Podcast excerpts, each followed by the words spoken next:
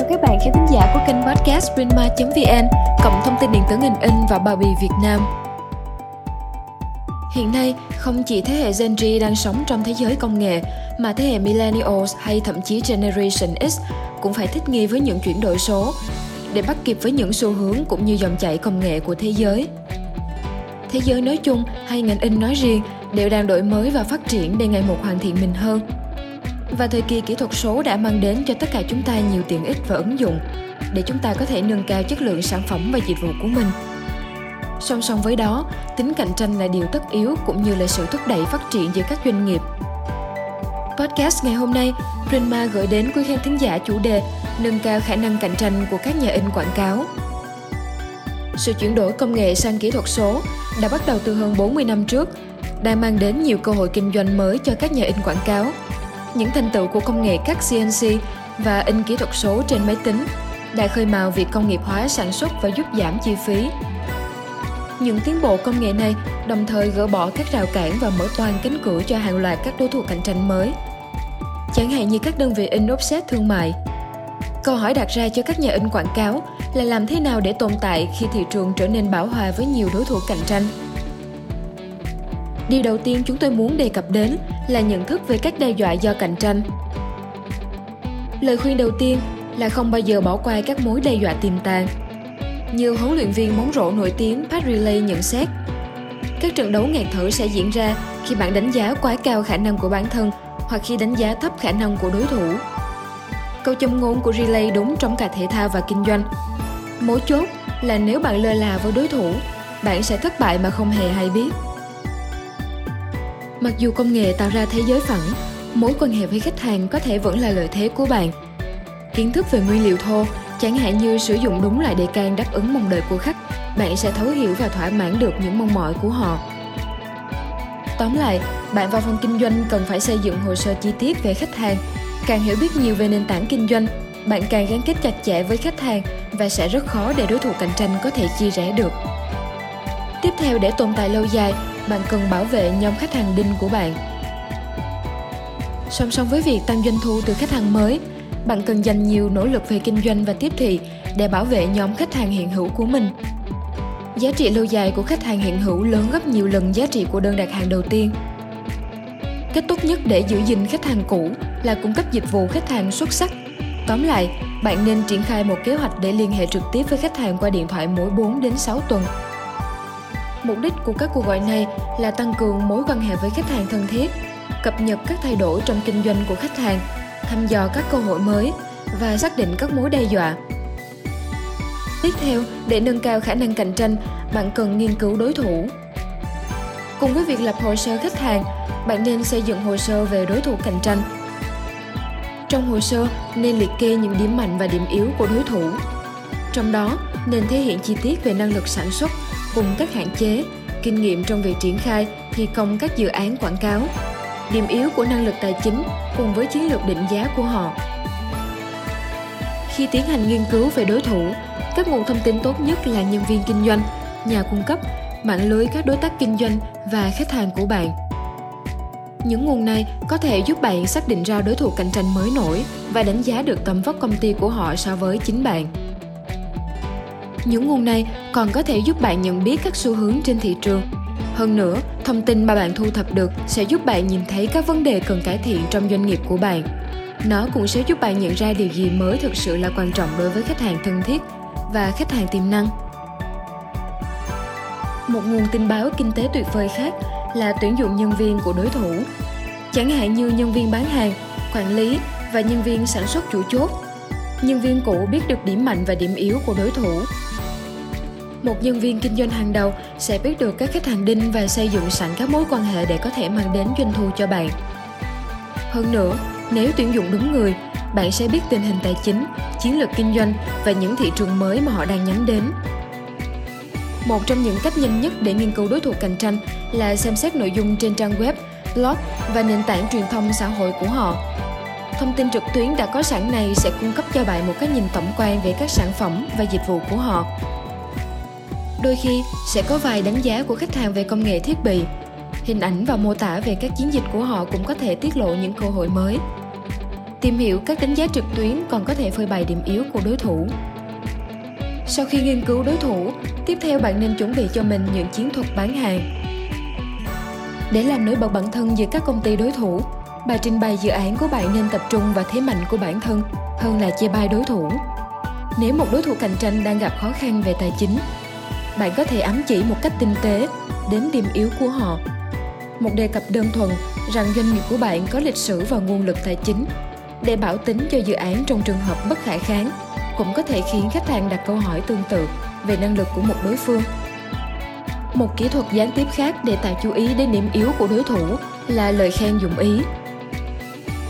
Khi bình luận về cách làm của đối thủ, bạn có thể nhận xét: thật kinh ngạc khi công ty đó tìm ra được giải pháp trang trí cho cả một đội xe lớn chỉ bằng máy in chuyên cho áp phích ngắn hạn.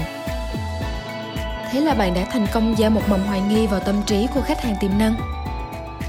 Nhưng phải nhớ là luôn phải đối xử với đối thủ bằng sự tôn trọng. Châm ngòi cho một cuộc đua không lành mạnh sẽ là nước đi sai lầm. Cạnh tranh lành mạnh chắc chắn là tốt hơn một cuộc chiến sống còn. Bạn đã chuẩn bị chiến thuật, vậy điều tiếp theo bạn cần làm là đầu tư cho thông điệp của bạn. Với sự hiểu biết về đối thủ, bạn nên nhấn mạnh những gì làm cho công ty của bạn trở nên độc đáo. Để đối phó với đối thủ thì kinh nghiệm, kiến thức, các gói giải pháp và sản phẩm độc đáo chính là lợi thế cạnh tranh của bạn. Một khi bạn đã xác định được sự khác biệt trong sản phẩm của mình, bạn cần xây dựng thông điệp của mình qua sự độc đáo đó. Sáng tạo ra câu chuyện về những gì bạn có thể làm cho khách hàng hiện hữu hay tiềm năng sẽ ám chỉ đến những công việc mà đối thủ cạnh tranh của bạn không có khả năng cung cấp. Đây là một chiến lược truyền thông mà bạn cần triển khai trên tất cả các kênh thông tin, bao gồm các trang web, blog, bài đăng trên phương tiện truyền thông xã hội và giao tiếp xã giao. Bằng cách liên tục truyền đi câu chuyện của bạn qua các kênh khác nhau, khách hàng của bạn có rất nhiều khả năng tiếp nhận, đọc và ghi nhớ thông điệp của bạn. Hãy nhớ câu mưa dầm thấm lâu. Khi tư vấn trực tiếp về sản phẩm, hãy tạo ra câu hỏi thăm dò để khám phá mọi sự không hài lòng của khách hàng với nhà cung cấp hiện hữu và bất kỳ nhu cầu nào chưa được đáp ứng của khách hàng. Khi tạo ra các giải pháp độc đáo để thỏa mãn những nhu cầu đó, bạn sẽ định vị công ty của bạn như một nhà in quảng cáo sáng tạo, chứ không phải là một cửa hàng cắt decal theo mẫu đại trà. Để củng cố chất lượng và tăng tính cạnh tranh trên thị trường, bạn cần định vị doanh nghiệp của bạn.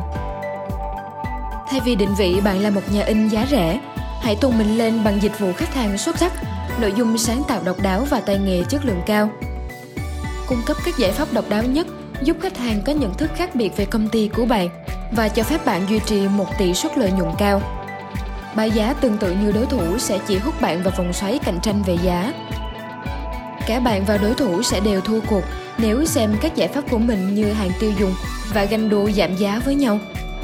Để khác biệt so với đối thủ, hãy nhấn mạnh những gì bạn làm tốt hơn người khác.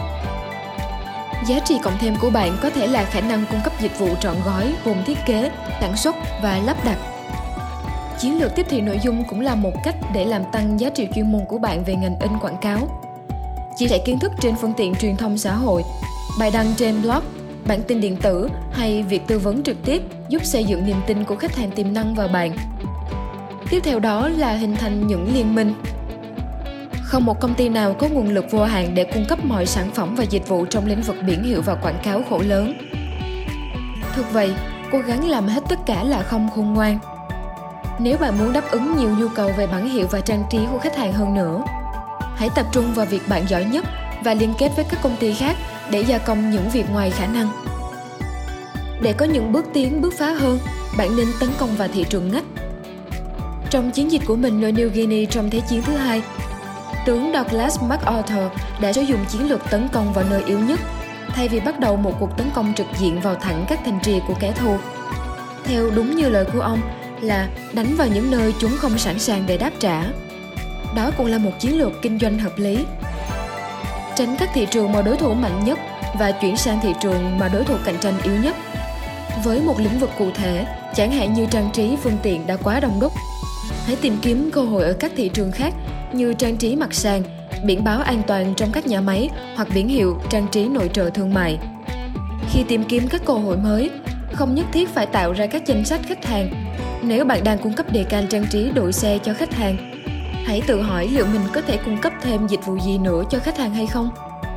Điều cuối cùng nhưng không kém quan trọng mà chúng tôi muốn gửi đến bạn là đừng bao giờ bỏ cuộc.